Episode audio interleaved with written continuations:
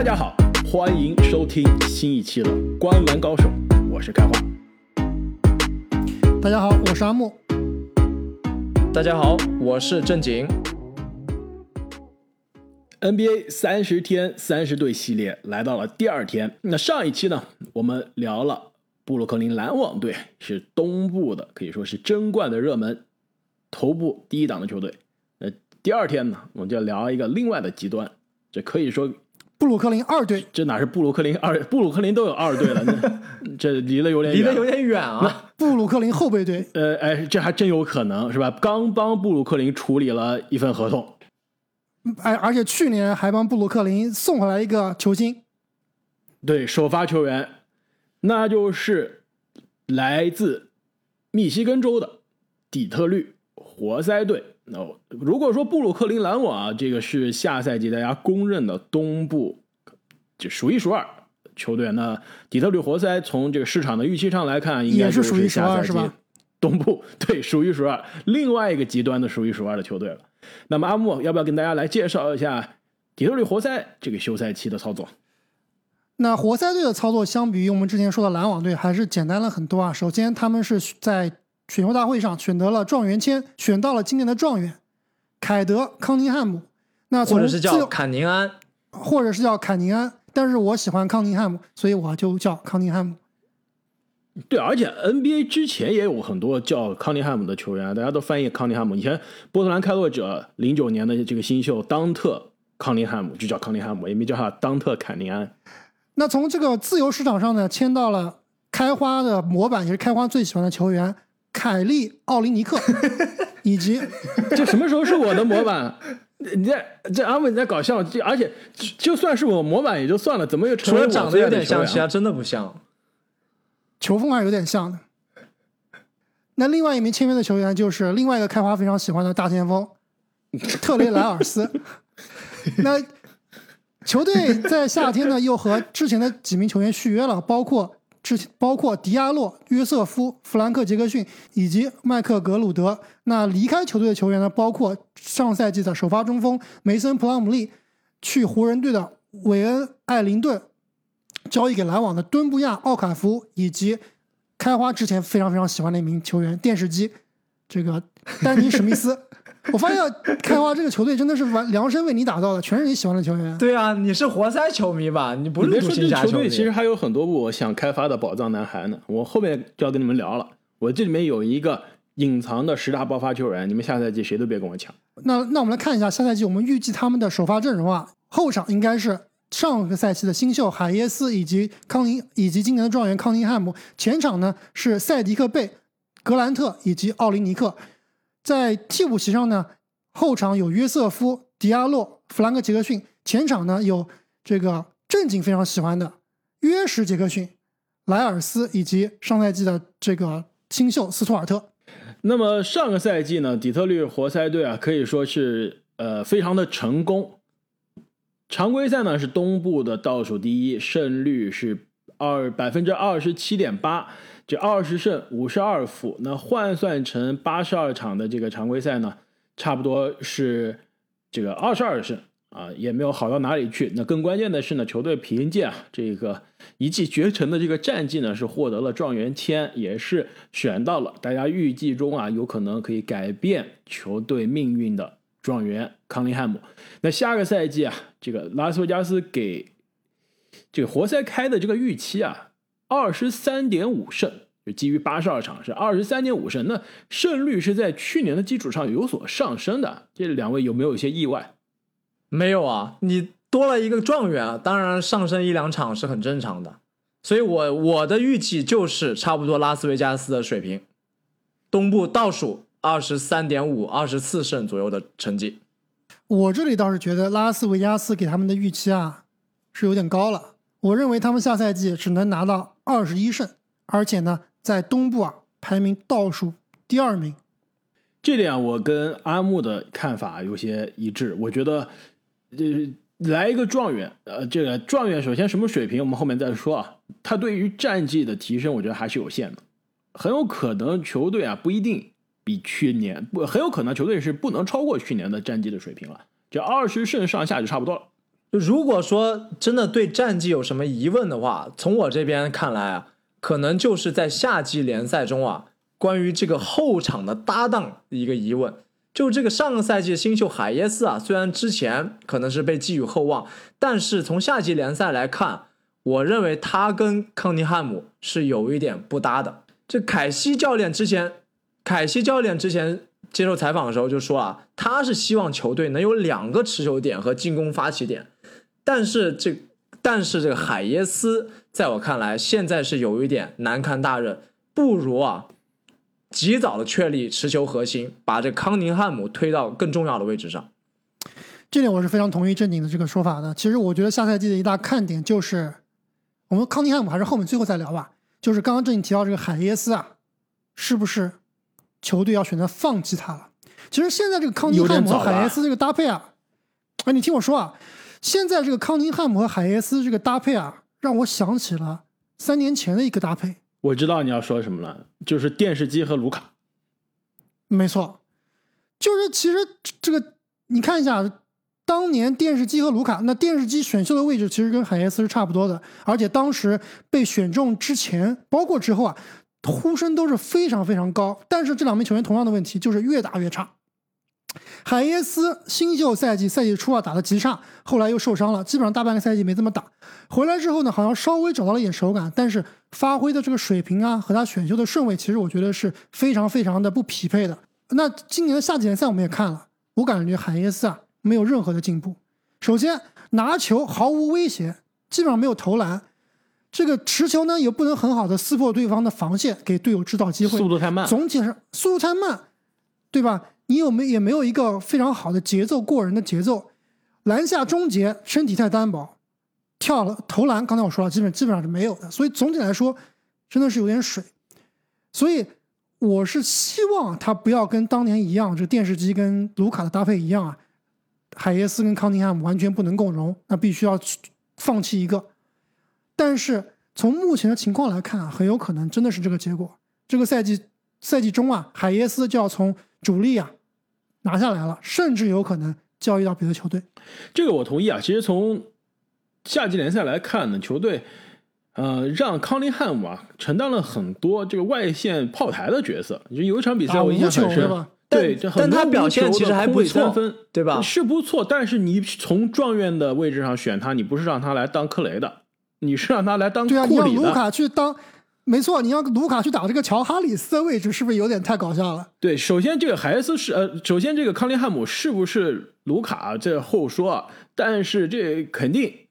这样的球员，我们之前对他的期待，包括他在大学打出来的名气啊，他必须是一个持球的核心。你外线空位三分可以投，对吧？有机会你肯定要出手，而且他的确挺准。但你必须是一个进攻的持球的这个发起者，再加终结者。才行。其实海耶斯啊，去年进入到选秀大会的时候，我们还是对他期待比较高的。但是整个新秀，当时我们都说他是可以拿到最佳新秀的这个最佳争最有力的争夺者之一。没错，那现在看来呢，是只是因为伤病的原因，他几乎整个新秀赛季也就没怎么打。这一开始打了几场比赛，后面回来打了十几场比赛，也就结束了。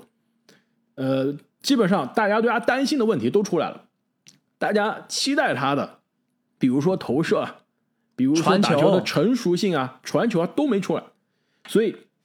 下个赛季啊，我觉得活塞肯定不会那么快就放弃他的。毕竟你这么高的顺位选了他，而且也是一个相对比较名气大的一个这个新秀后卫啊，应该还是会给他机会培养培养。但是如果比如说到了全明星赛前后，到了接交易截止日的时候，这两个人的适配还是不行，或者说海耶斯还是像上赛季那么拉胯，那真的。很有可能球队就直接扶正康宁汉姆了，换一个其他的球员首发，甚至把海耶斯直接交易走。但就但是呢，上个赛季啊，其实活塞那么多年轻的新秀，对吧？上个赛季活塞其实有四个新秀，我觉得海耶斯不是里面一整个赛季看下来最让我亮眼的，这可能只能排名到第三，这跟他这个排名第四的这个塞班里，我估计是差不多。排在他前面的，比如说塞迪克贝。我觉得现在看来，就是比海耶斯更加适合现在 NBA 的，有没有这种感觉？没错，塞迪克贝虽然说他不是这种巨星打法，但是我感觉他这样球员啊，可以在联盟立足很多很多年。而且很适合康宁汉姆啊，对吧？康宁汉姆其实，康宁汉姆其实他优缺点都很明显，对吧？传球非常好，球场判断力很强，投射也不错，但是他的突破其实第一步非常的不快，甚至是有一点慢的，而且身体对抗不足，他是需要很好的这种射手去帮他拉开空间的。那塞迪克贝就是这样的一个球员，那那那贝呢？上个赛季啊，作为一个三四号位的一个摇摆新秀，场均可以贡献十二点二分和四点五个篮板。关键的是呢，他有这个三分球的这个定点威胁，场均命中两点五个三分球是球队的最多，命中率呢，作为一个新秀，百分之三十八的命中率，我觉得已经非常足够了。所以这样的球员，在 NBA，如果他的防守能够格，能比如说防二三四号位多个位置有一个就百分之四十左右的定点三分，那在 NBA 是可以打很多年的。就模板直接看球队的现在老大哥格兰特就行了。那除了赛迪克贝啊，我觉得真正的活塞下个赛季最让我期待的球员，除了康宁汉姆之外，就是奥林尼克的中锋，不是奥林尼克了，这个阿莫。奥林尼克跟我打法太不像了，我是一个赢球型的球员，奥林尼克是弱弱队的刷子，我是一个赢球，我是追梦格林，知道吗？就是在这种这种冠军球队才能体现我的价值。不就完了吗？回到我，这回到回到我这最期待的二年级的球员啊，这个活塞队二年级的球员，那就是中锋以赛亚斯图尔特，或者说以赛亚斯图。我觉得啊，下个赛季斯图可能一上来不是奥尼尼克的这个呃，可能一上来不是球队的首发，可能被奥尼尼克抢走首发，但是赛季结束的时候，斯图尔特绝对会是活塞的首发中锋，而且我相信他从上赛季这个场均七点九分、六点七个篮板的基础上，会有质的飞跃。这我的十大爆发球员，我现在已经可以锁定一个了。我觉得斯图尔特下赛季场均十五分，接近十个篮板，外加两个盖帽，直接冲击最快进步球员的争夺。我我其实今天去看了一下，拉斯加斯居然都没有给他排名，就是他最佳获得最快进步球员的这个概率都没有，连这种一百倍的这种一千倍的这种这个概率都没有，完全是被。大家所忽视的一个下赛季的爆发对象，你别说啊，斯图尔特这样的这个中锋啊，上赛季的新秀好几个都是这种类型比较相似的。斯图尔特一个，这个阿丘瓦一个，对吧？还有这个奥孔古一个，这三名的球员基本上都是那种很凶悍的那种内线，对吧？但问题是，对，是的，这这三个人每三十六分钟的效率都不错，问题是要有机会啊，那两位是不可能有机会的。对，阿丘瓦前面哦，阿丘瓦现在换球队了。阿丘瓦还是。阿丘瓦去了猛龙。阿丘瓦第三，他有第三中锋，他有他有有可能有机会，比在热火好，对吧？但是比如说奥孔古，那基本上没机会了，而且这哥们受伤了呀。那下个赛季他能打多少场都都不是都不是都不是保有保证的。斯图尔特这边就不一样了，上个赛季如果你看他每三十六分钟就是十三点三分，十一点二个篮板，外加一个抢断，两点一个盖帽。那下个赛季，我觉得他每三十六分钟的数据可能只比这个好，不比这个差。毕竟是多了一年的 NBA 的经验，而且命中率非常高，百分之五十五。所以如果下个赛季让他打二十八到三十分钟，那基本上场均两双啊，我觉得是有戏了。说到斯图尔特，其实我想起来，我们上次在讨论十大中锋的时候，说到这个中锋的问题啊，那斯图尔特其实就很像我们提到的卡佩拉。就是他在进攻端啊是不怎么占球权的，往往是通过掩护、抢板、吃饼等等方式去帮助球队。但是我觉得，如果下赛季斯图尔特要达到开花你说的这个最佳进步球员的程度啊，他的篮下终结，包括他挡拆的质量啊，都要有所提升才行。因为这名球员目前来看技术还是有一点糙的，技术是非常的糙，而且这个身体素质跟卡佩拉相比啊，配置还是差了不是一档二档的。而且我觉得最主要的问题啊是，这支球队我们刚刚为什么说康宁汉姆来了以后啊，仍然是联盟最差的球队之一啊？其实最主要的问题就是整个球队的这个水平线啊还是比较低的，球员的这个球整体的水平还是偏低的。其实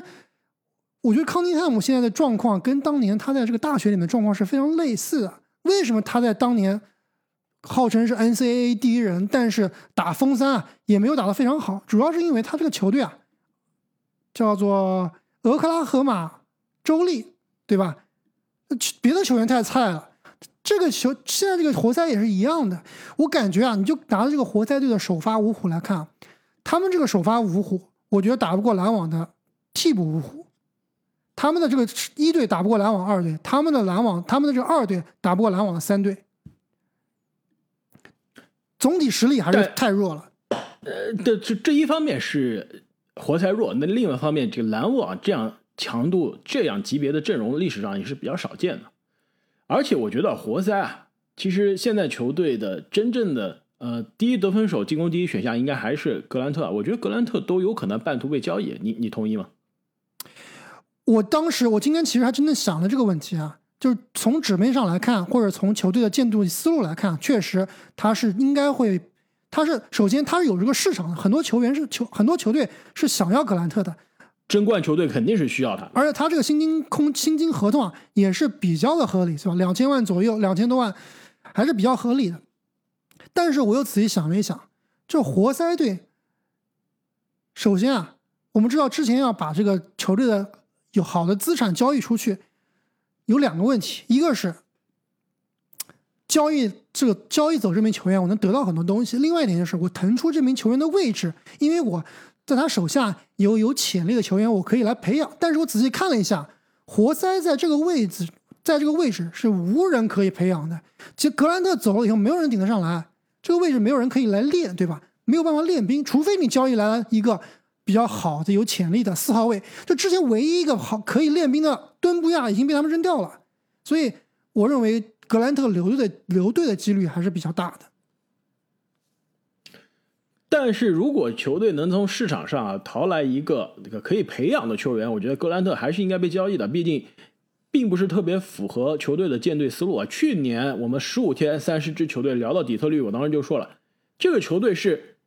看他的球队的需求和球队的实力是冲着状元签去的。但是夏天的引援和阵容的操作，看上去感觉是总冠军级别的球队，不换来了这个冠军球员。这种就是季后赛类型的三 D 球员格兰特，又签了什么？续约了梅森普拉姆利，放走了更年轻、更有天赋的伍德，还当时还留着罗斯和格里芬。别忘了，我说格里芬、罗斯、普拉姆尼这些肯定迟早都是要走的，因为完全不是球队时间线上的人。的确，这三个人走了，但是格兰特还在。如果等海耶斯、康利汉姆、包括斯图尔特、包括塞迪克贝都打出来了，格兰特也是一个老汉了。那你留在球队还有什么用呢？哦，迟早，我觉得他应该是被交易的。另外还有一点就是，我记得正经之前有提到过啊，就是你球队里面最起码还是会哦，因为是呃，我记得应该是我们上次讲伍德的时候提到过的啊，就是说你球队里面不可不需要所有球员都是在同一个时间线的，而且你想一下，没错，这支球队里面有康宁汉姆呀，康宁汉姆是什么级别的球员？是一个持球大核心呀，他是需要和有队友帮他终结，帮他这个。给他拉开空间，或者说给他吃饼的。如果你把格兰特交易来了，康宁汉姆这助攻根本就刷不起来了，就根本没有一些合格的球员来搭配康宁汉姆，这也是比较阻碍他成长的。没错，其实说到这里的话，其实就引出了我下个赛季对活塞队的一个看点，可可以说也是一个小小的期待吧。就是说这支球队啊，我们看他现在的配置，他是有成为一支。防守强队的潜力的，就各个位置上都有防守的人才。就如果说能够培养起这种防守的文化，慢慢的去建立这种赢球的文化，加上康宁汉姆的持球，有这些靠谱的球员在外线终结或者是内线吃饼，那这个球队的赢球文化就是就是这么建立起来的，对吧？不是说一朝一夕就能赢球的。没错，这确实活塞队的舰队资本历史上的这个。历史上的这个气质啊，无论是当年的坏孩子军团，还是之后夺冠的这个比卢普斯、拉希德、华莱士、汉密尔顿夺冠的时候的这个啊活塞队啊，都是以防守强悍著称的。所以，确实这个球队未来啊，想要这个再次东山再起的话，应该还是要以防守为球队的舰队之本。对，还是要看斯图尔特。哎，你们知道斯图尔特在美国球迷在底特律土著球迷中的外号叫什么吗？大黑山，叫做 Beef Stew，因为他名字不是 Stewart，所以他是 Beef Stew，就是炖牛肉的意思。牛牛肉牛肉对，因为牛牛肉，因为他身上全是肌肉啊，腱子肉，全是看上去很好吃的，不是？但怎么软软的感觉？这牛腱子肉嘛，浑身都是腱子肉，它叫这个牛肉炖牛肉牛肉汤。这以后我就打算叫它牛肉哥了。那么聊完了这个底特律活塞的下赛季啊，就关于底特律这个城市以及这个球队，我们还有什么城市印象想跟大家分享？这阿木，我记得去年聊到底特律的时候，你跟大家说你你其实是半个底特律的这个半土著半土著，对你之前在那儿生活过，你你好像之前我们还有哪一期节目，你还说过你你们学校搞什么这个去看橄榄球，然后在停车场把皮卡放下来，在那儿呃吃吃烧烤喝啤酒也是在底特律是吧？那是在俄亥俄。呃俄亥俄，俄亥俄在俄亥俄差不多但是差不多，大家靠得很近，对吧？气这个风俗气质都比较像。其实今天我想讲一个最近也是比较有趣的一个话题啊，就是这个我记我不知道你们有没有看，当时在选秀大会之后啊，有记者采访杰伦格林啊，当时杰伦格林的回答是非常有争议性的，就是杰伦格林回答说。好像是幸好没有被活塞选中啊，要不然就得去底特律上班了，对吧？大概是这个意思吧。就是我想，我不知道你们俩怎么看。这当时杰伦格林这么说，到底是他真的是心里面这么想呢，还是在酸活塞当时没有选他当状元？我觉得两者都有吧，肯定是有点酸的，就没有被选到状元，他肯定是心里面有点不服的。但是啊，有一说一，这个球员不想去底特律也是一个现实，毕竟这个城市啊，真的已经没落了。就说到这个，其实跟现在一个很火的话题啊，就是底特律，我们都知道是汽车之城嘛。那现在这新能源车比较火，呃，其实现在美国啊也很想推这个新能源车，但是你们知道吗？阻碍新能源车在美国推广的最大的一个阻力啊，其实就来自于以底特律为首的这种汽车工会的阻挠。就他们是传统车企的一个非常重要的势力，反而啊去限制了现在最高端的这个新能源车的发展，其实也是阻碍了这个城市啊去革新的一个动力。而且除了这之外呢，其实还有这个传统的石油能源的这些这些呃行业吧，对于新能源的这个呃阻碍吧。而且更关键的是，就是美国发展这个电动车，它的基础设施是跟不上的。因为电动车你必须需要有足够的充电桩，你让这些车有足够的续航的就距离。美国的城市它都铺的特别散，而且这个都是通过高速相连，对吧？你不像中国的城市，这城市首先就非常的大，人口非常的密集，而且你在城市里面建加油站，你可以服务的这个，你建充电桩，你可以服务的这个用户非常多，你经济效率上是非常高的。你在美国，可能你这条高速公路每天来往的车也没多少个，你单独去中建建一个充电桩，对吧？这个其实效率是非常低的。这个底特律啊，我们其实上次聊到，就是自从零八年的金融危机之后，导致传统的车企，对吧，很多都要崩盘了。导致了这个城市的没落啊，其实也是在过去的这十多年之之间啊，这很多人都是从底特律往外迁了。其实最近这几年啊，我看其实底特律还是开始有一些复兴的迹象的，也也有越来越多的人哎开始科技公司是吧？新的科技公司有新的比如说企 StockX 对对，这绿叉是吧？鞋贩子网站，鞋贩子网站，哎，其实很多其实新的一些行业、新的一些公司也开始重新投资这个城市了，也看到很多这个人啊重新往这个底特律这个公司，呃，不是底特律这个城市迁了。啊，其实呃，我们上一期的时候啊聊到篮网，我说我要开始一个新的系列，叫做 NBA 各支球队名字是怎么来的系列。你们知道底特律活塞的名字是怎么来的？那这个太简单了，汽车城呀，不就是运动活塞吗？最重要的部件，那你你猜对了一半，这其实是一个巧合啊。就是底特律这支球队最早它是来自于印第安纳，它都不是底特律。然后呢，来自印第安纳呢，这个球队的老板他是生产这个汽车的，是就发明了一种有专利的这个活塞。然后他当时的球队名字啊，就是他这个专利的活塞的名字。后来球队迁到了底特律之后，就把活塞的这个名字保留下来了，也正好符合啊这个汽车城的这个形象。其实，所以啊，这其实有半巧合的成分在里面的。但印第安纳呢，跟这火这个底特律啊，也是相对比较近的。最后回到这个杰伦格林的这个发言，我觉得啊，确实相比于休斯顿啊，不管是从气候啊、机遇啊、这个税收的政策啊、娱乐设施啊，底特律真的是毫无竞争力啊。所以我宁愿相信这个格林的发言，就是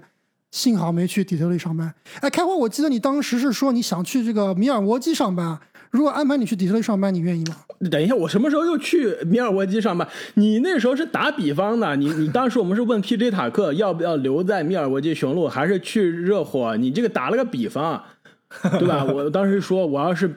这个 PJ 塔克，我就留在米尔沃基了，这不代表我要去米尔沃基上班啊。呃，但是如果你要让我和米尔沃基选，对吧？底特律和米尔沃基两个选，那还是肯定百分百选米尔沃基的。这说实话。这不仅是雄鹿字母哥的情面，这两个城市其实，呃，从这个工作和生活上还是还是的确有些区别的。